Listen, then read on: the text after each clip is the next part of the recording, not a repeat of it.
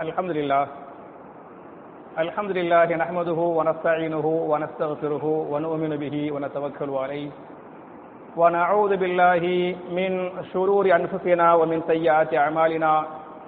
من يهده الله فلا مضل له ومن يضلل فلا هادي له. وأشهد أن لا إله إلا الله وحده لا شريك له. وأشهد أن محمدا عبده ورسوله. اللهم صل على محمد وعلى آل محمد كما صليت على إبراهيم وعلى آل إبراهيم إنك حميد مجيد. اللهم بارك على محمد وعلى آل محمد كما باركت على إبراهيم وعلى آل إبراهيم إنك حميد مجيد. أعوذ بالله من الشيطان الرجيم. بسم الله الرحمن الرحيم. يا أيها الناس اتقوا ربكم الذي خلقكم من نفس واحدة وخلق منها زوجها وبث منهما رجالا كثيرا ونساء. واتقوا الله الذي تساءلون به والأرحام إن الله كان عليكم رقيبا. يا أيها الذين آمنوا اتقوا الله حق تقاته ولا تموتن إلا وأنتم مسلمون. يا أيها الذين آمنوا اتقوا الله وقولوا قولا سديدا. يصلح لكم أعمالكم ويغفر لكم ذنوبكم. ومن يطع الله ورسوله فقد فاز فوزا عظيما. قال رسول الله صلى الله عليه وسلم فإن خير الحديث كتاب الله وخير الهدي هدي محمد صلى الله عليه وسلم وشر الأمور محدثاتها كل محدثة بدعة وكل بدعة ضلالة وكل ضلالة في النار கண்ணியத்திற்குரிய சகோதர சகோதரிகளே அல்லாஹுடைய வீட்டில் ஜுமா என்று சொல்லக்கூடிய மார்க்கத்தின் முக்கியமான கடமையை நிறைவேற்றுவதற்காக நாம் எல்லாம் இங்கே ஒன்று கூறுகிறோம் இப்படிப்பட்ட நல்ல சந்தர்ப்பத்தில் திருமணத்தை தப்தரில் பதிவு செய்தால்தான் திருமணம் செல்லுமா என்கிற தலைப்பில் சில விஷயங்களை உங்களோடு பரிமாறிக்கொள்ள நான் ஆசைப்படுகிறேன். என் அருமை சகோதரர்களே தாய்மார்களே இன்னைக்கு வந்து தொடர்ச்சிய இந்த மாதிரியான தலைப்பு அது மாதிரி இன்னொரு கேள்வி கேட்டிருக்கிறாங்க. நம்ம எல்லாருக்குமே தெரியும். மறுபடியும் மறுபடியும் இந்த கேள்வி மார்க்க ரீதியா சொல்லுங்கன்னு கேட்டிருக்கிறாங்க. இன்னொரு கேள்வி என்ன கேட்கறாங்க அப்படின்னு சொன்னா இந்த வளக்காப்பு போடுறாங்கல்ல ஒரு பெண்ணை வந்து ஏழு மாசம் எட்டு மாசம் ஆகிட்டா வளகாப்புங்கிற ஒரு ஃபங்க்ஷன் பண்றாங்கல்ல அது மாதிரி பண்ணலாமா? குழந்தை பிறப்புக்கோ அல்லது இறப்புக்கோ நாற்பது கொண்டாடுறாங்கல்ல அது மாதிரிலாம் கொண்டாடலாமா? மார்க்க ரீதியா எங்களுக்கு ஆதாரமா சொல்லுங்க அப்படின்னு கேட்டிருக்கிறனால நமக்கெல்லாம் இது தெரிஞ்சிருந்தாலும் பிற மக்களுக்கு இது உதவும் என்ற காரணத்தால இந்த தலைப்பு எடுக்கிறேன். அது மட்டும் இல்லாம நான் ஏற்கனவே போன வாரம் உங்களுக்கு பேசுகிற போதே ஒரு துவா அந்த கல்யாணத்துல ஓகுறாங்கல்ல அந்த துவாவை பத்தி பேசினேன். அந்த துவா ஓதுனால்தான் நாங்க தப்தர் கொடுத்துடுவோம் இல்லாட்டி தப்தர் என்ன செய்ய மாட்டோம் கொடுத்து விட மாட்டோம் அப்படின்னு சொல்றாங்கல்ல. கல்யாணத்தை வந்து தப்தர்ல பதிவு செஞ்சாதான் கல்யாணம் செல்லுமா? தப்தர்ல பதிவு செய்யாட்டி கல்யாண மார்க்க பிரகாரம் சரியாத்தி பிரகாரம் செல்லாதா என்பதை சரியாத்துடைய கண்ணோட்டத்தில் ஆதாரத்தோடு இன்ஷா அல்லா இன்னைக்கு நம்ம பார்க்கலாம். என் அருமை சகோதரர்களே தாய்மார்களே இன்னைக்கு நம்ம எல்லாம் வந்து நம்முடைய நிக்காக வந்து தப்தர்ல பதிவு செய்கிறோம். எல்லா பள்ளிவாசலையும் தப்தர் வச்சுக்கிறாங்க. எல்லா அமைப்பு இயக்கங்கள்ல தப்தர் வச்சிருப்பாங்க. நிக்காக என்ன செய்யறாங்க? தப்தர்ல பதிவு பண்றாங்க. இந்த பதிவு பண்றதுக்கு என்ன காரணம் என்று சொன்னால் ரெண்டு காரணங்கள். முதல் காரணம் வந்து பாதுகாப்பு. இல்லையா? நாளை கல்யாணம் முடிச்சுப்படி இல்லைன்னு சொல்ற கூடாதா இல்லையா? அப்ப இல்லைன்னு சொல்லிடவிடக் கூடாது என்பதற்காக அந்த காலத்து இல்லையெல்லாம் ஒரு வாக்குறுதி கொடுத்து விட்டால் அந்த வாக்குறுதி அப்படியே பாதுகாப்பாங்க. ஒப்பந்தம் போட்டு விட்டால் ஒப்பந்தத்தை பாதுகாப்பாங்க.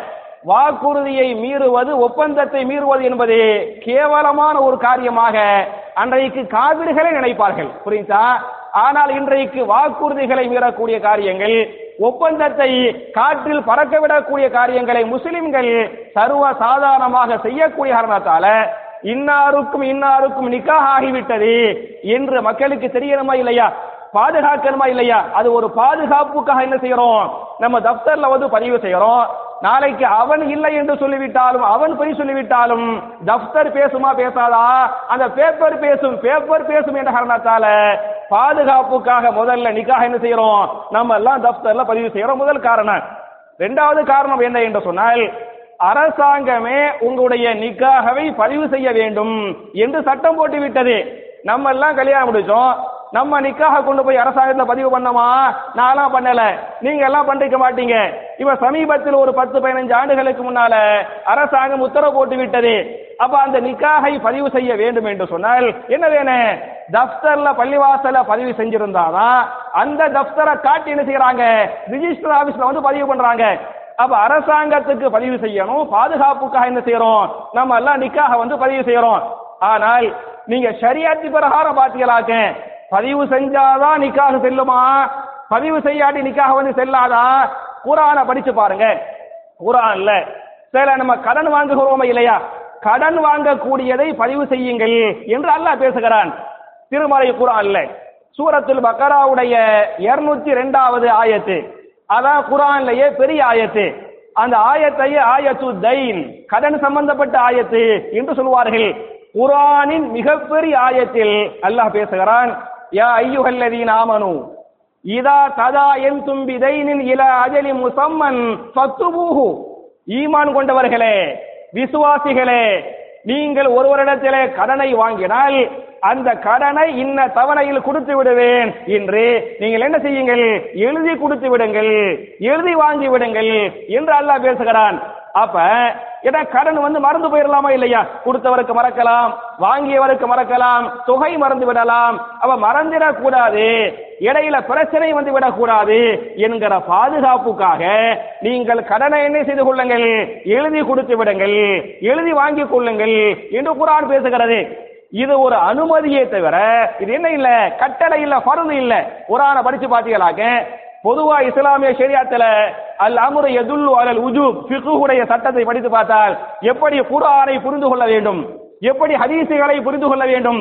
குரான் சுன்னாவிலிருந்து ஃபிகு என்று சொல்லக்கூடிய சட்டக்கலையை எப்படி உருவாக்க வேண்டும் என்ற ஃபிகுடைய கலையை படித்து பார்த்தால் அதுல எல்லாரும் என்ன சொல்லுவாங்கன்னு சொன்னா அல் அமுரு எதுல்லு உலு- அலல் உஜு குரானிலேயோ அல்லது ஹதீஸிலேயோ அல்லாஹ் கட்டளையிட்டிருந்தால் அது உங்கள் மீது கடமை என்று பொருள். அதானே? குரானில் தொழுவுங்கள் அல்லாஹ்வுடைய கட்டளை. நோபு வையுங்கள் அல்லாஹ்வுடைய கட்டளை. அல்லாஹு அல்லாவுடைய ரசூலோ ஒன்றை கட்டளையிட்டிருந்தால் என்ன பொருள்? அது வாஜிபு ஃபர்லு என்று பொருள் என்பது பொதுவான பிqh ஆனாலும் அதிலும் விதிவிலக்கு இருக்கிறது என்பதை நீங்கள் சேர்த்து புரிந்து கொள்ள வேண்டும். குரானுடைய எல்லா கட்டளைகளும் கடமை அல்ல. சில கட்டளைகள் கடமை இல்லை ஆனால் அனுமதி. புரிஞ்சா? கட்டளை குரான் இருக்கேன். ஆனா அது அது என்ன இல்ல? கடமை இல்ல. அது அனுமதி தான். உதாரணமா சூரத்துல் மாயிதா என்று சொல்லக்கூடிய அஞ்சாவது சூறாவுடைய இரண்டாவது ஆயத்தில் அல்லாஹ் பேசுகிறான் வைதா ஹலல்தும் ஃபஸ்தாது. ஹ- ஹஜ்ஜி உமரா செய்பவர்கள் எஹராம் கட்டிட்டு ஹஜ் உமரா பண்றாங்கல்ல ஹஜ் உமராவை முடித்துவிட்டு வைதா ஹலல்தும் நீங்கள் எஹராமை அவிழ்த்து விட்டால் அல்லாஹ்வுடைய வார்த்தை நீங்கள் இஹ்ராமை அவிழ்த்து விட்டால் ஃபஸ்தாது. என்ன செய்யுங்கள்? வேட்டையாடுங்கள். அல்லாஹ்வுடைய கட்டளைங்க அப்ப எஹராமில் என்ன பண்ணக்கூடாது? வேட்டையாடுவது ஹராமா ஹராம் இல்லையா? எஹராம் கட்டிவிட்டால் வேட்டையாடுவது கூடாது. இந்த வசனத்தில் நீங்கள் இஹராமை அவிழ்த்து விட்டால் ஹஜ் உமராவை முடித்து இஹராமை நீங்கள் அவிழ்த்து விட்டால் என்ன செய்யுங்கள்?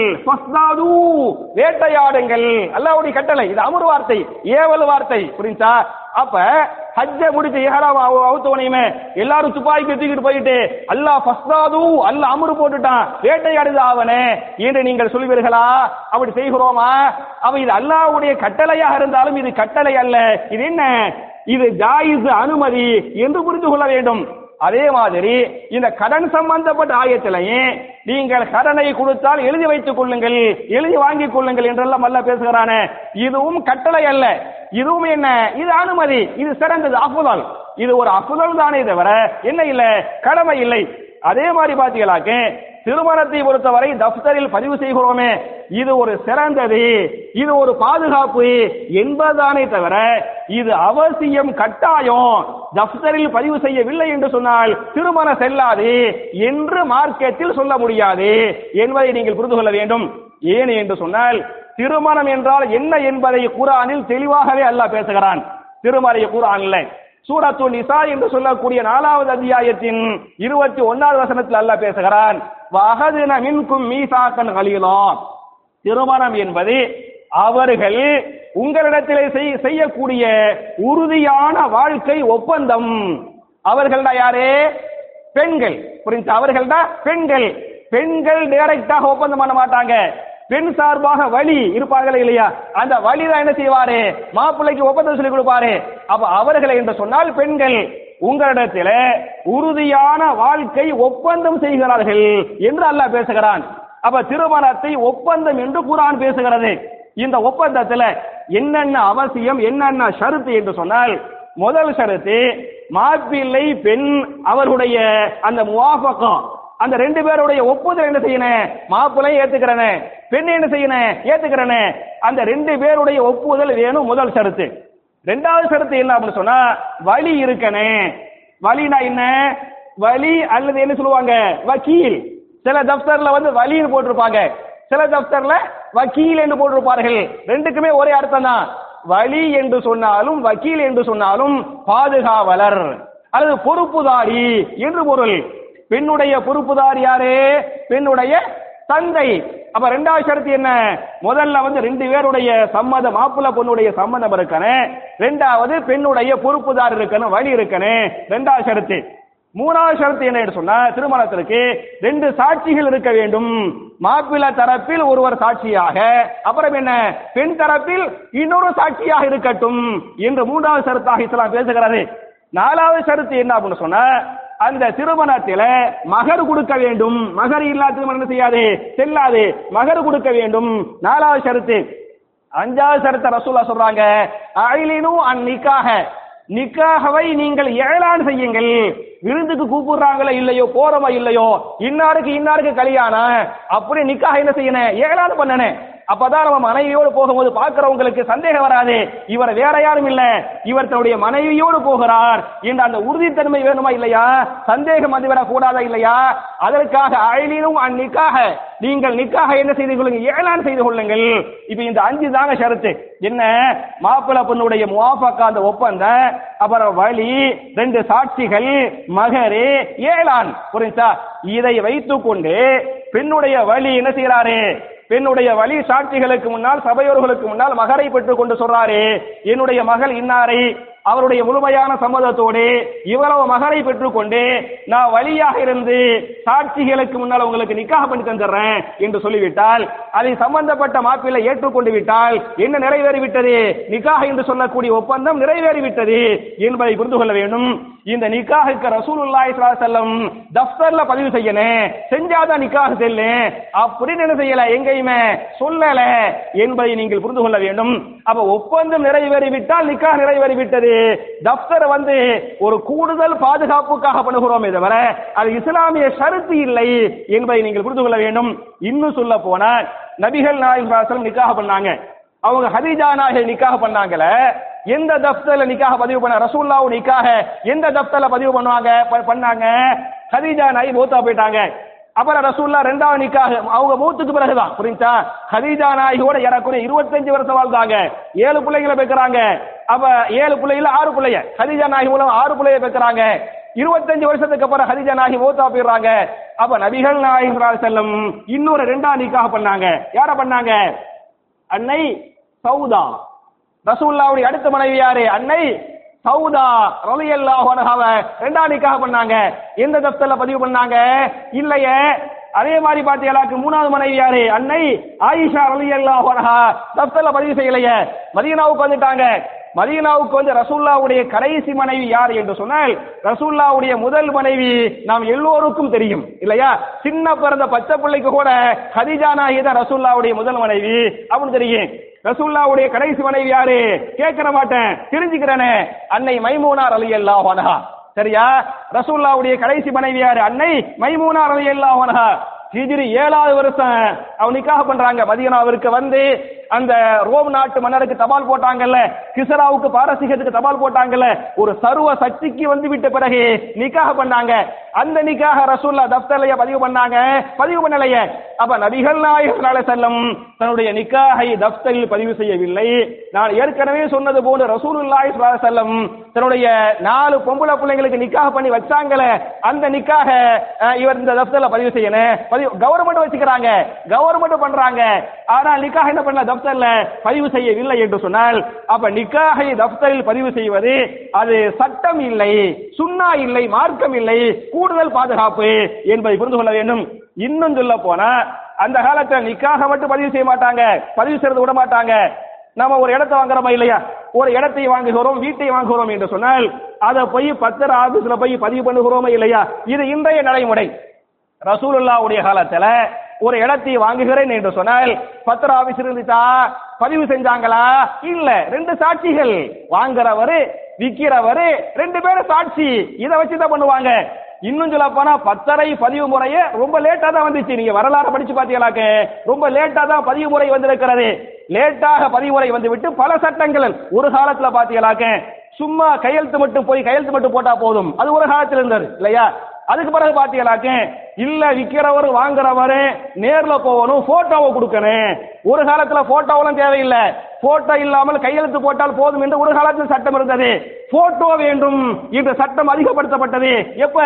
ஜெயலலிதாவுடைய டான்சி நிலபேர ஊழல். டான்சி உடைய நிலபேர ஊழல்ல அந்த அம்மா மாட்டிக்கிட்டாங்கல்ல.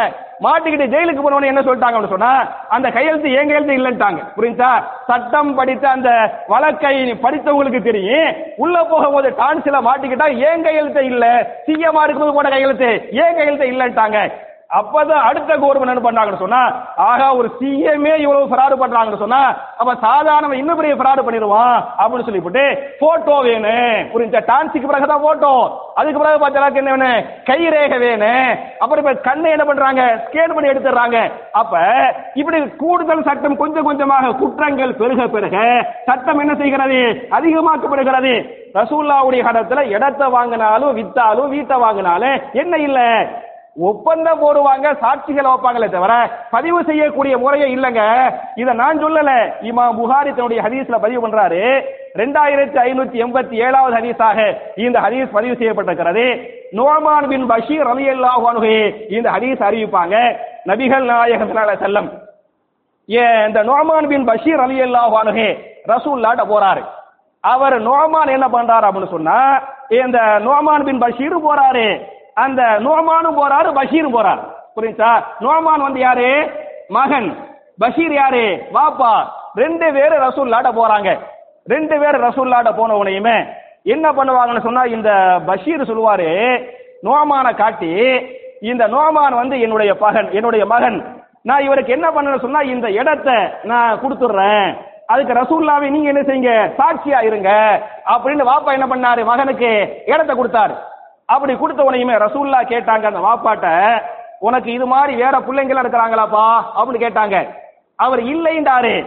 எல்லாத்துக்கும் இருக்கிறாங்க. வேற பிள்ளைங்களா இருக்கிறாங்க. அப்படின்றாரு. அவங்க எல்லாத்துக்கும் இதே மாதிரி கொடுத்தியா? சொத்தை கொடுத்தியா? அப்படின்ட்டாங்க இல்லைன்ட்டாரு. வேற பிள்ளைங்க இருக்கிறாங்க. ஆனா நான் என்ன செய்யல? சொத்தை கொடுக்கல. அப்படின்ட்டாரு. அப்ப ரசூல்லா சொல்றாங்க வேற பிள்ளைங்க எல்லாம் இருந்து அவங்களுக்கு எல்லாம் சொத்தை கொடுக்காம இவருக்கு மட்டும் தனியாக ஒரு பிள்ளைக்கு மட்டும் தனியாக சொத்தை கொடுப்பது இது அநியாய. இத்தத்தில்லா நீ அல்லாஹவை வயந்து கொள் ஏதிலூ அவுலாதிக்கும். உங்களுடைய பிள்ளைகளுக்கு மதியில் நியாயமாக நேர்மையாக நடந்து கொள். இந்த அநியாயத்துக்கு என்னால என்ன செய்ய முடியாது? சாட்சியா இருக்க முடியாது. அப்படின்னு ரசூல்லா சொன்னாங்கன்னு ஹதீஸ் பேசுகிறது. நான் எதுக்கு இந்த ஹதீஸ சொல்றேன் அப்படின்னு சொன்னா அந்த சாபி ரசூல்லாட்ட போய் இந்த சொத்தை கொடுக்கறேன் சாட்சியா இருங்கன்னு சொன்னார்ல அதான் அன்னைக்கு பதிவு. அதான் என்ன? பத்திர பதிவு. தனியா பத்திர பதிவு கிடையாது. அப்ப இடத்தை வாங்கினாலும் சரி வித்தாலும் சரி கல்யாணம் முடித்தாலும் சரி பத்திர பதிவு என்பது ஷரியாத்துல வந்து இல்ல. இன்னைக்கு பாதுகாப்புக்காக இருக்கிறது என்பதை புரிந்து கொள்ள வேண்டும். அதனால ஒரு பேச்சுக்கு அந்த அல்லாஹுமா அல்லிஃபு பைனகுமா ஓதுனாதான் தப்தர் வரும் இல்லாட்டி வராது அப்படின்னு சொன்ன முறை பிரகார ஒப்பந்தம் பண்ணாலே நிக்காக செல்லு. தப்தர் ரெண்டாவதான் என்பதை புரிந்து கொள்ள வேண்டும். இது முதல் கேள்விக்குரிய பதிலே. ரெண்டாவது நம்ம எல்லாருக்குமே தெரியும் அந்த வளகாப்பு சரியா ஒரு புள்ள கர்ப்பமாயி ஏழு மாசம் எட்டு மாசம் ஆயிட்டாங்க. இந்த வளகாப்பு நடத்தலாமாங்கிறாங்க. வளைகாப்புக்கும் இஸ்லாத்துக்கும் சம்பந்தம் இருக்கிறதா? இல்லவே இல்லை. தெளிவா ஒரு ஹதீஸ் பேசுகிறது. அபுதாவுடைய ரிவாயத்து மன் தஷப்பஹ கௌமின் ஃபஹுவ யார் பிற மத கலாச்சாரத்தை பின்பற்றுகிறாரோ அவர் அந்த மதத்தையே சார்ந்து விட்டார். இவர் இந்து மதத்தை பின்பற்றினால் அவர் இஸ்லாத்தை விட்டு வெளியேறி அந்த மதத்திற்கு போய்விட்டார். இன்னொரு மதத்தை பின்பற்றினால் இன்னொரு மதத்துக்கு போய்விட்டார்.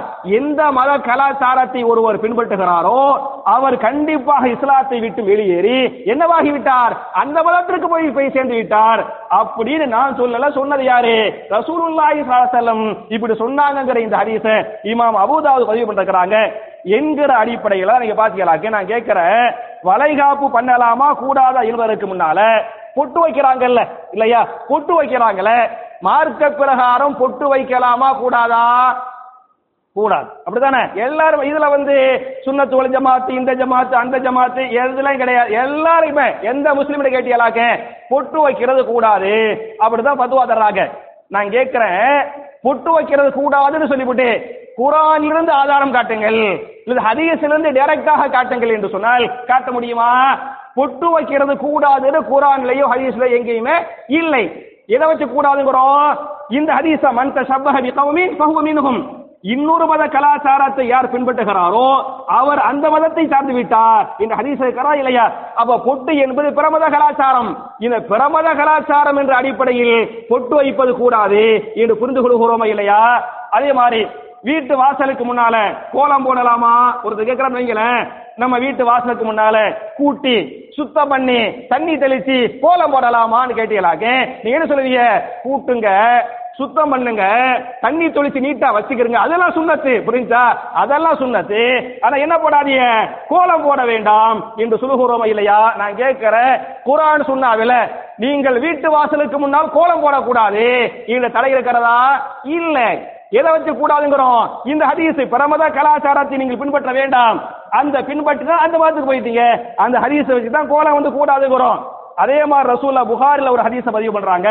ஆறாயிரத்தி அறுநூத்தி ஐம்பத்தி ரெண்டாவது ஹதீஸாக இந்த ஹதீஸ் வந்து பதிவு செய்யப்பட்டிருக்கிறது. மன் ஹலஃப பி கைரி மில்லத்தில் இஸ்லாமி யார் இஸ்லாம் இல்லாத இன்னொரு மதத்தின் கடவுள் மீது சத்தியம் அணுகிறாரோ வல்லாஹி அல்லாஹ் மீது சத்தியமாக என்று சொல்லாமல் இன்னொரு மதத்து மக்கள் கடவுளாக நம்பியிருப்பாங்கல்ல அந்த கடவுள் மீது யார் சத்தியம் செய்கிறாரோ கமா கால அவர் சொன்னது போன்று அந்த மதத்திற்கு போய் சேர்ந்து விடுவார். புரிஞ்சா அல்லாஹ் மேல சத்தியம் சொல்லாம இன்னொரு கடவுள் மீது நீங்கள் சத்தியம் செய்து விட்டால் அவர் இஸ்லாத்தை விட்டு வெளியே போயிட்டாரு. அந்த மதத்திற்கு என்ன செஞ்சுட்டாரு? போயிட்டாரு. அப்படின்னு ரசூல்லா சொல்லிருக்கிறாங்க. அப்ப என் அருமை சகோதரர்களை இன்னொரு மத கலாச்சாரத்தை பின்பற்றினால் அவங்க இஸ்லாத்தை விட்டு வெளியே போயிட்டாங்க என்பதை நீங்கள் புரிந்து கொள்ள வேண்டும். அப்ப இந்த வளகாப்பு என்பது அது இஸ்லாமிய கலாச்சாரமா? நான் ஏற்கனவே சொன்னது மாதிரி ரசூலுல்லா ஹரிஜா நாய் புள்ள பெற்றாங்கல்ல மாசமானாங்கல்ல. அப்ப ரசூல்லா வந்து ஹரிஜா நாய்க்கு வளகாப்பா போட்டு விட்டாங்க. இல்லையே. ரசூல்லாவுடைய நாலு பிள்ளைங்க நாலு பிள்ளைங்க பிள்ளை பெற்றாங்கல்ல இன்னும் சொல்ல போனா நபிகள் நாயகம் ஸல்லல்லாஹு தன்னுடைய கடைசி மகள் ஃபாத்திமா. கடைசி மகள் ஃபாத்திமா சொல்றாங்க ஃபாத்திமா து மில் கல்வி. பாத்திமா என்னுடைய இதய துண்டு. ஃபாத்திமா எனக்கு யாரு? இதயத்தின் துண்டு. யாரு ஃபாத்திமாவை கஷ்டப்படுத்துறாங்களோ அவங்க என்ன என்ன செய்யறாங்க கஷ்டப்படுத்துறாங்க அப்படிங்குவாங்க பாத்திமா நாயகி மேல ரசூல்லா ஏன்னா கடைசி புள்ள உசுரையா வச்சிருந்தாங்க. ஃபாத்திமா மேல மட்டும் இல்ல அவங்களுடைய பிள்ளைகள் ஹசன் ரவி அல்லாஹு அணுகே ஹுசைன் ரவி அல்லாஹு அணுகே உயிர பேர பிள்ளைங்க மேல அவ்வளவு பாசம் வச்சிருக்கிறாங்க. நமக்கு தெரியும் பிள்ளைங்க மேல உள்ள பாசத்தை விட எனக்கெல்லாம் அந்த அனுபவம் இல்ல. அனுபவசாலிகளுக்கு வந்து கண்டிப்பா இருக்கேன். பிள்ளைங்க மேல உள்ள பாசத்தை விட யார் மேல பாசம் அதிகமா இருக்கேன்? பேர பிள்ளைங்க மேல பாசம் அதிகமா இருக்கேன். ரசூல்லாவுக்கு இருந்துச்சு. இமா முஸ்லீம் பதிவு பண்றாங்க. ரசூலுல்லாஹி ஸல்லல்லாஹு மதீனாவுடைய பள்ளிவாசலுங்க மசூர் நபவி. இது மாதிரி வெள்ளிக்கிழமை ஜும்மா குத்பா கொடுத்துக்கிட்டு இருக்கிறாங்க. அப்ப ரசூலுல்லாவுடைய பேர புள்ள ஹசன் அலி அன்ஹு அந்த புள்ள அங்கிருந்து டோர் அங்க இருக்குது வாசல் அங்க இருந்துச்சு அப்படியே உள்ள வருது. யார் வர்றது? பேர புள்ள ஹசன் அலி அன்ஹு உள்ள வர்றாங்க. சின்ன வயசு ஒரு ரெண்டு மூணு வயசு பையன். அத நடந்து நடக்காம திக்கி திக்கி நடப்பாங்கல்ல தட்டி தட்டி அந்த புள்ள நடக்குது. அது ரசூல்லா குத்துபா கொடுத்துக்கிட்டு இருக்கும் போதே தன் பேர புள்ள வருது. அதை பாக்குறாங்க அந்த புள்ள வர்ற அந்த நடக்கக்கூடிய அந்த அழகை பாக்குறாங்க அந்த அழகை பார்த்த உடனே ரசூல்லாவுக்கு குத்துபாவே கொடுக்க முடியல. புரியுதா? அதுக்கு மேல குத்துபா கொடுக்க என்ன பண்ணிட்டாங்க? அப்படியே மிம்பரை விட்டு இறங்கிட்டாங்க. பேரப்புள்ள மேல உள்ள பாசத்துல மிம்பரை விட்டு இறங்கி அப்படி போய் பேரப்புள்ளைய தூக்கி கொஞ்சி முதல் சகுல வச்சுப்புட்டு அப்புறம் மிம்பர்ல ஏறி என்ன பண்ணாங்க? குத்துபாவை கண்டினியூ பண்ணாங்க. என்று ஹதீஸ் இமாம் முஸ்லிம் இந்த ஹதீஸ் பதிவு பண்றாங்க. அவை என் அருமை சகோதர்களை எதுக்கு சொல்ல வரேன்னு சொன்ன பேரப்புள்ள மேல இவ்வளவு பாசம் வச்சிருந்தாங்கல்ல அந்த பேரப்புள்ளை பிறக்கிற போது பாத்திமா நாயகம் இவ்வளவு பாசம் வச்சிருந்தாங்கல்ல இந்த பாத்திமா கர்ப்பமாக இருக்கிற போது ரசூலுல்லாஹி ஸல்லல்லாஹு அலைஹி வஸல்லம் வலகாப்பு போட்டு விட்டாங்களா போட்டாங்களா? இன்னைக்கு எந்த அளவுக்கு வலகாப்பு மாறி போய் விட்டது என்று சொன்னால் ஒரு பிள்ளைக்கு முஸ்லிம் புள்ள வலகாப்பு போடுறாங்க. அந்த வலைய யாரெல்லாம் போட்டு விடுறது தெரியுமா? மாப்பிள்ளையுடைய அண்ணன் போட்டு விடுறாருங்க. முஸ்லீம் புள்ள ஒரு நான் முஸ்லீம் இதுல வரல முஸ்லீம் புள்ள. மாப்பிள்ளையுடைய அண்ணன் என்ன செய்யறாரு கையை தொட்டு அந்த வளையல போட்டு விடுறாரு. மாப்பிள்ளைக்கு தம்பி என்ன செய்யறாரு கையை தொட்டு வளையல போட்டு விடுறாரு. இது அசிங்கம் இல்லையா? இது விபச்சாரம் இல்லையா? விபச்சாரத்திற்கு இட்டு செல்வது இல்லையா? அவை என் அருமை சகோதரர்களே இது ஒரு மானங்கெட்ட ஒரு செயல் மட்டுமல்லாமல் ஒரு மாற்றுமத கலாச்சாரம். அப்ப இந்த வளகாப்பு என்பது மார்க்கத்தில் இல்ல. என்பது முக்கியமான செய்தி. கேட்டா என்ன காரணம் சொல்றாங்க அப்படின்னு சொன்னா அந்த ஏழு மாசம் எட்டு மாசத்துல போடுவாங்கல்ல அந்த வளையலுடைய அந்த ச- அந்த சவுண்ட் இருக்கு பத்தியில அந்த சலக்கு சலக்குங்கிற சவுண்டு அந்த சவுண்டு பிள்ளைக்கு காதல கேக்கு ஏழு மாசத்துல காதல கேக்கும் எட்டு மாசத்துல காதல கேக்கும் அந்த புள்ள சந்தோஷமா இருக்கு பிள்ளையுடைய சந்தோஷத்துக்காக தான் அதை செய்யறோம் அப்படிங்கிறாங்க. முதல்ல சின்ன சவுண்ட் எல்லாம் பிள்ளைங்களுக்கு இது நான் நான் சொல்லல நான் டாக்டர்கிட்ட கன்ஃபார்ம் பண்ணி சொல்றேன் புரியுதா? டாக்டர்கிட்ட நான் இதை விஷயமா கன்ஃபார்ம் பண்றேன். சாதாரண சின்ன சின்ன சவுண்டுகள் இருக்கு பத்தியலா அதெல்லாம் பிள்ளைங்களுக்கு கேட்காதான். எது கேட்குமா அப்படின்னு சொன்னா பெரிய சவுண்ட் இருக்கு பத்தியலா இடி. ஆமா டம்முடு பெரிய சவுண்ட் வருதுல்ல. சில நேரம் டம்முடு சவுண்ட் வரும்போது வயிற்றுல என்ன செய்யும்? டக்குன்னு துடிக்கும். சரியா? அதுக்கு பார்த்துருக்கலாம். அப்ப பெரிய சவுண்ட் வந்து பிள்ளைங்களுக்கு வந்து கேட்கும். வெறுமனை கேட்குமே தவிர அதை புரியாது அது உணராது ஏதோ ஒரு சவுண்டு காதல கேட்குமே தவிர இது என்ன சவுண்டு என்ன சொல்றாங்க என்ன செய்யாது மூளையில பதிவு செய்யாது அப்படின்னு டாக்டர் சொல்றாங்க. அதனால இந்த சின்ன சவுண்ட்லாம் வந்து பெருசா கேட்க போறது இல்ல. ஒரு பேச்சுக்கு அந்த சவுண்டு கேட்கும் அப்படின்னு நீங்க நம்புறீங்கன்னு சொன்ன இந்த சலங்கோசை மார்க்கத்துல சைத்தானிய ஓசை இருக்குது. குல்லு ஜரசின் சைத்தானுன். அதனால தான் இஸ்லாத்துல என்ன செய்யக்கூடாது? கொலுசு போடலாமா? கொலுசு போடலாம். சலங்க உள்ள கொலுசு போடக்கூடாது. ஏன்? குல்லு ஜரசின் ஷைத்தான். இந்த ஓசை எல்லாம் சைத்தானிய ஓசைகள். இந்த சைத்தானிய ஓசைகளை விட்டுவிட்டு நீங்க கே கூற நீங்க நம்புறீங்க அப்படின்னு சொன்னா நீங்க என்ன செய்யுங்க? ஏழு மாசம் எட்டு மாசத்துல உட்காந்துக்கிட்டு குரான ஓதுங்க குரானை கேளுங்க அதுக்காரர்களை கேளுங்க நல்ல விஷயங்களை கேளுங்க அப்படிதான் செய்யணுமே தவிர இது மாதிரி வந்து வளகாப்புங்கிறது வந்து மார்க்கத்துல இல்ல என்பது இன்னொரு முக்கியமான செய்தி. மூணாவது ஒரு கேள்வி கேட்டாங்க அதையும் சுருக்கமா நான் சொல்லி முடிச்சிடறேன். மூணாவது என்ன கேட்கறாங்கன்னு சொன்னா பிறந்தவங்களுக்கோ இறந்தவங்களுக்கோ இறந்தவங்களை விட்டுருங்க பிறகு பாத்துக்கிடுவோம் பிறந்த பிள்ளைக்கு வந்து நாற்பது கொண்டாடலாமா? சில்லாங்கிறாங்க. அதுக்கு என்ன? அதுக்கு பேரு சில்லாவா? நமக்குலாம் ஜில்லா தெரியும். திருச்சி ஜில்லா. ஒரு இன்னைக்கு மாவட்டம். ஒரு காலத்துல ஜில்லா. கர்நாடகா வந்துட்டு பிறகு வட்டம் கோட்டம் மாவட்டம் அப்படின்னு தமிழ்ல மாத்தம் கொண்டு வந்தாரு. இந்த வட்டம் கோட்டம் மாவட்டத்துக்கு முன்னால ஜில்லா என்று ஒரு காலத்துல இருந்தது. இன்னைக்கு என்ன பண்றாங்க சில்லாங்கிறாங்க. சில்லாண்டா எப்படி? இந்த தபிலி ஜமாத்துக்காரவங்கள்ட்டே இருந்து அந்த வார்த்தையை காப்பி அடிச்சு அவங்க வந்து நாற்பது நாள் தபிலி ஜமாத்துக்கு வந்தீங்களாக்கு ஒரு சில்லா போயிட்டோம். நயன் செஞ்சுட்டோம் ஒரு சில்லா போயிட்டேன்னா நாற்பது நாள் போயிட்டா ஒரு சில்லா முடிஞ்சு போயிருச்சு. அதனால பிறந்த பிள்ளைக்கு நாற்பது கொண்டாடு சில்லா கொண்டாடுறோம் அப்படிங்கிறாங்களே. நான் கேட்கிறேன் ரசூலுல்லாஹி ஸல்லல்லாஹு தன்னுடைய பேர புள்ள ஹசனுக்கு சில்லா கொண்டாடினாங்களா? ஹுசைனுக்கு நாற்பது கொண்டாடினாங்களா? நம்ம எல்லாமே உள்ட்டாங்க ரசூல்லா சொன்னதை செய்ய மாட்டோம். ரசூல்லா சொல்லாததை செய்வோம். நான் கேட்கிறேன் பெருசா நாற்பதுக்கு இஸ்லாத்துக்கு பெருசா எந்த ஒரு பங்கும் இல்லை. ஒரே ஒரு ஆயத்துல நாற்பதை பற்றி இஸ்லாம் பேசுகிறது. ஒ- என்ன ஆயத்து? திருமலை குரான்ல. சூரத்துல் அஹகாஃப். சூரத்துல் அஹகாஃப் என்று சொல்லக்கூடிய நாற்பத்தி ஆறாவது அத்தியாயத்தின் பதினைந்தாவது வசனத்தில் அல்லாஹ் பேசுகிறான். ஹத்தா இதா பலக அசுத்தஹு வ பலக அறுபீன சனத்தன். உங்களில் ஒருவருக்கு நாற்பது வயது வந்து விட்டால் அல்லாஹ்வுடைய வார்த்தை சரியா? உங்களிலே ஒருவருக்கு நாற்பது வயதை நீங்கள் அடைந்து விட்டால் ஒரு துவா செய்யுங்கள்.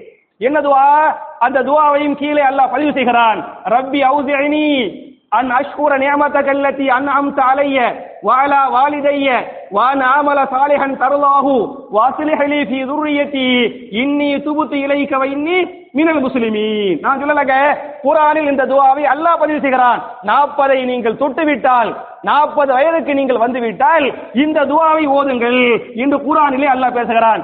நான் கேட்கிறேன் நம்மள பல பேருக்கு நாற்பது வயசு ஆயிருச்சு இல்லையா? இந்த துவா தெரியுமா? தெரிய மாட்டேங்குது. ஏன்? அப்ப நாற்பதுல இந்த இந்த- இந்த துவா ஓதுன்னு நல்லா சொல்றான். அதை ஓத மாட்டுக்கிறோம் அது தெரிய மாட்டேங்குது. ஆனால் இந்த சில்லா வந்து இஸ்லாம் இல்ல. அதை கொண்டாடுகிறோமே. இது தப்பா தப்பு இல்லையா? அதே மாதிரி ஒரு பிள்ளையை நீங்க பெத்துட்டீங்க அப்படின்னு சொன்னா அந்த பிள்ளைக்கு ஒரு துவா ஓதி ஊதுங்க. இதை இமா புகாரி தன்னுடைய சஹீஹுல் புகாரில மூவாயிரத்தி முன்னூத்தி எழுபத்தி ஒன்னாவது ஹதீஸாக இந்த துவாவை பதிவு பண்றாங்க. உங்களுக்கு தெரியலாம். என்ன துவா? அவுதுபி கலிமாத்தில்லாஹி தாமதி மின் குல்லி ஷைத்தானின் வஹாம்மதின் வ மின் குல்லி ஐனின் லாமா இல்லையா? இந்த துவா ரசூல் என்ன பண்ணாங்க? ஓதி பிள்ளை மேல ஊதுனாங்க. அவங்க மட்டும் இல்ல ஊதிட்டு சொல்றாங்க. எங்க வாப்பா இப்ராஹிம் அலைஹிஸ்ஸலாம் தான் பிள்ளை இஸ்மாயிலுக்கு இதை ஓதுனாங்க இஸ்ஹாக்கு இதை ஊதுனாங்க. என்றெல்லாம் ஹதீஸ் பதிவு செய்கிறது. அப்ப பிள்ளைங்களுக்கு இந்த மாதிரி துவாவை ஓதி ஊதுங்கள் என்று ஹதீஸ் இருக்கிறதே தவிர உங்களுக்கு நாற்பது வயசை நீங்கள் அடைந்து விட்டால் நீங்கள் நாற்பது வயது நாற்பது நாள் அல்ல நாற்பது வருடத்தை நீங்கள் அடைந்து விட்டால் இந்த துவாவை கேளுங்கள் என்று அல்லாஹ் பேசுறானே தவிர பிறந்த பிள்ளைக்கு சில்லா கொண்டாடுங்க அப்படின்னு இஸ்லாத்துல இல்ல.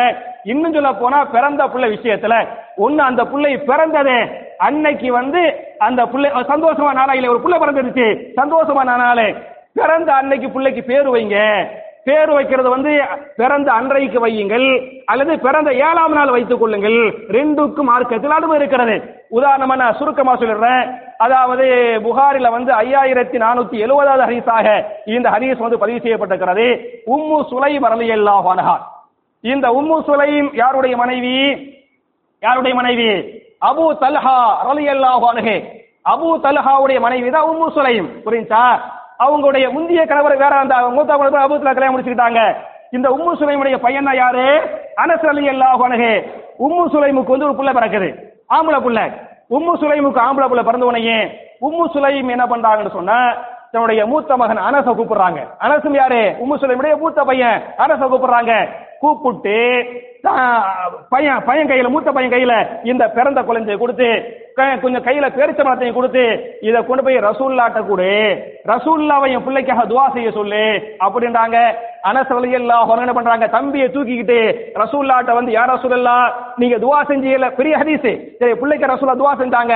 நீங்க துவா செஞ்சீங்கல்ல அல்லா ஏத்துக்கிட்டான். இந்த புள்ள இன்னைக்கு தான் பிறந்துச்சு என் தம்பி அப்படின்னு கொடுப்பாரு. ரசூலுல்லாய் ஸல்லல்லாஹு பிறந்த புள்ளைய வாங்குவாங்க. வாங்கிட்டு தஹனீக் அரபில தஹனீக் பண்ணுவாங்க. தஹனீக்னா என்ன? ரசூல்லா பேரிச்சம்பழத்தை மெண்டு அந்த ரசூல்லாவுடைய அந்த எச்சியோடு உள்ள அந்த பெருக்கு பெருக்குல அதை போய் பிள்ளைக்கு வந்து ஊட்டி விடுவாங்க. இது தஹனீக்கு ரசூல்லா தஹனீக்கு பண்ண ஆசைப்படுறாங்க. கையில பேரிச்சம்பழம் இல்ல. அனசுல எவ்வா பேரிச்சம்பழம் வச்சுக்கிறியா? அப்படின்ட்டாங்க. எங்க அம்மா கொடுத்து விட்டாங்க. அப்படின்னு பேரிச்சம்பழத்தை கொடுப்பாரு. ரசூல்லா மெண்டு என்ன பண்ணுவாங்க? தன்னுடைய எச்சி அந்த பேரிச்சம்பழம் உள்ள அந்த இனிப்பு எச்சி இருக்கு பாத்தீங்களா? அந்த இனிப்பு எச்சி என்ன செய்வாங்க? அந்த பிள்ளைக்கு வாயில ஊட்டி விடுறாங்க. வாயில் ஊட்டி விட்டு சொன்னார்கள் சம்மாஹு அப்துல்லா. இவருடைய பேர் அப்துல்லா. புரியுதா? இவருடைய பேர் என்ன? அப்துல்லா. அப்படின்னு ரசூல்லா பேர் வச்சாங்க. என்று ஹதீஸ் பேசுகிறது. அப்ப என்னைக்கு இந்த பேர் வச்சாங்க? பிறந்த அன்னைக்கு இந்த பேர் வச்சாங்க என்று ஹதீஸ் இருக்கிறது. அல்லது குழந்தை பிறந்த ஏழாம் நாள் திருமிதியில வந்து ரெண்டாயிரத்தி எட்நூத்தி முப்பத்தி ரெண்டாவது ஹதீஸாக இந்த ஹதீஸ் பதிவு செய்யப்பட்டிருக்கிறது. அண்ணன் நபிய சல்லல்லாஹு செல்லம் அமர பி தஸ்மியத்தில் மௌலூதி யௌம சாபிஹி வ அதா அன்ஹு வல் அக்க ரசூலுல்லாஹி ஸல்லல்லாஹு அலைஹி குழந்தை பிறந்த ஏழாம் நாள் மூன்று காரியங்களை செய்ய சொன்னார்கள். எந்த மூன்று காரியங்கள்? பி தஸ்மியத்தில் மௌலூத். அந்த பிறந்த பிள்ளைக்கு என்ன செய்யுங்கள்? பேர் வையுங்கள். ஒன்னு ஃபர்ஸ்ட் நாள் பேர் வைக்கணும் அது என்ன வைக்கணும் ஏழாம் நாள் பேர் வையுங்கள். ஒன்னாவது சொன்னாங்க. ரெண்டாவது வ- அதா அன்ஹு. அவருடைய தலைமுடி என்ன செய்து விடுங்கள்? இடித்து விடுங்கள். அப்படின்னாங்க ரெண்டாவது மூன்றாவதாக வல்ல அக்க அந்த பிள்ளைக்காக என்ன செய்யுங்கள்? அக்கீக்கா கொடுங்கள். அப்ப ஏழாம் நாள் பேரு வையுங்கள். தலைமுடியை மலித்து விடுங்கள். பிள்ளைக்கு அக்கீக்கா கொடுங்கள். அப்படின்றாங்க என்றுதான் ஹதீஸ் இருக்கே தவிர அந்த பிள்ளையுடைய நாற்பதை சில்லா கொண்டாடுங்க அப்படின்னு ரசூலுல்லாவே சொல்லவில்லை என்று சொன்னால் ரசூலுல்லாவே தம் பிள்ளைங்களுக்கோ பேர பிள்ளைகளுக்கோ செய்யவில்லை என்று சொன்னால் அப்ப நாம் செய்கிறோமா இல்லையா? அதுக்கு வக்காலத்து வாங்குகிறோமா இல்லையா? இப்படி செய்தால் நம்ம முகமது ரசூலுல்லா இந்த களிமா சொல்லிருக்கிறோமே இந்த களிமாவுக்கு அர்த்தம் இல்லாமல் போய்விடும். எனவே என் அருமை சகோதர்களே என் அருமை தாய்மார்களே நம்முடைய ஒவ்வொரு நடைமுறை வாழ்க்கையில் ஒவ்வொரு காரியங்களிலும் நபிகள் நாயகம் செல்லும் எதை சொன்னார்களோ எதை செய்தார்களோ எதை அங்கீகரித்தார்களோ அப்படிப்பட்ட குரான் சுண்ணாவை அப்படியே பின்பற்றக்கூடிய தௌஃபீகை நாம் எல்லோருக்கும் அல்லாஹ் தந்தருள்வானாக என்ற துவாவோடு முடிக்கிறேன். ரப்பனா ஆத்தினா சித்துனியா ஹசனத்தும் வஃபில் ஆஹிரத்தி ஹசனா வகீனா அதாபன்னார்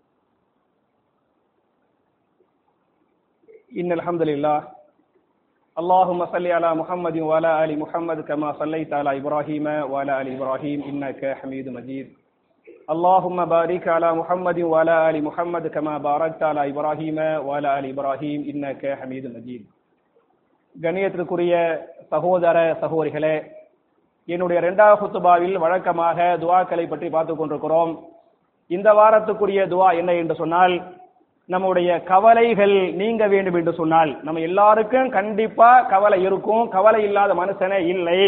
நம்முடைய கவலைகள் நீங்க வேண்டும் என்று சொன்னால் நாம் கேட்க வேண்டிய துவா என்ன என்பதை பற்றி இமா புகாரி தங்களுடைய சஹீஹுல் புகாரியின் ஆறாயிரத்தி முன்னூத்தி நாற்பத்தி ஆறாவது ஹதீஸாக இந்த துவாவை பதிவு பண்றாங்க. லா இலாஹ இல்லல்லாஹுல் அலீமுல் ஹலீம். லா இலாஹ இல்லல்லாஹு ரப்புல் அரிஷில் அலீம். லா இலாஹ இல்லல்லாஹு ரப்பு சமாவாதி வரப்புல் அருமி வரப்புல் அரிஷில் கரீம் என்கிற துவாவை நீங்கள் அதிகமாக கேளுங்கள். அப்படி கேட்டால் உங்களுடைய கவலை அல்ல நீக்குவான் என்று ஹதீஸ் பேசுகிறது. நான் துவாவை மறுபடியும் ஞாபகம் ஊட்டுகிறேன். லா இலாஹ இல்லல்லாஹுல் அலீமுல் ஹலீம். லா இலாஹ இல்லல்லாஹு ரப்புல் அரிஷில் அலீம். லா இலாஹ இல்லல்லாஹு ரப்பு சமாவாத்தி வரப்புல் அருமி வரப்புல் அரிசில் கரீம் என்பது துவா. துவாவுடைய பொருள் என்ன என்று சொன்னால் லா இலாஹ இல்லல்லாஹ். உங்களுக்கு அர்த்தம் தெரியும். அல் அலீமுல் ஹலீம். அலீம் என்று சொன்னால் கண்ணியமிக்கவன் மகத்துவமிக்கவன். ஹலீம் என்று சொன்னால் பொறுமை உள்ளவன். மகத்துவமிக்க பொறுமை உள்ள அல்லாஹவை தவிர வேறு இறைவனே இல்லை. அப்புறம் லா இலாஹ இல்லல்லாஹு ரப்புல் அரிசில் அலீம் கண்ணியமிக்க அரிசின் ரப்பாகிய அல்லாஹவை தவிர வேறு இறைவனே இல்லை. அப்புறம் மூணாவது லா இலாஹ இல்லல்லாஹு ரப்பு சமாவாத்தி வரப்புல் அருவி வரப்புல் அரிசில் கரீம்.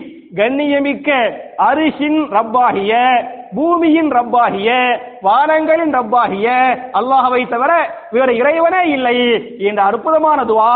இது முழுக்க முழுக்க ஏகத்துவம் இந்த தௌஹீத் என்று சொல்லக்கூடிய இஸ்லாமிய அடிப்படை அஸ்திவாரம் இருக்கிறது. இந்த அடிப்படையை நீங்கள் அதிகமாக ஓதினால் உங்களுடைய கவலை நீக்கப்படும். ரசூலுல்லாஹி ஸல்லல்லாஹு கவலை வந்துவிட்டால் இந்த துவாவை கேட்பாங்க இமா புகாரி இந்த கருபு கருபு கருபுட கவலை கவலை வந்தால் இதை ஓதுங்கள் என்று சொல்லிருக்கிறார்கள்.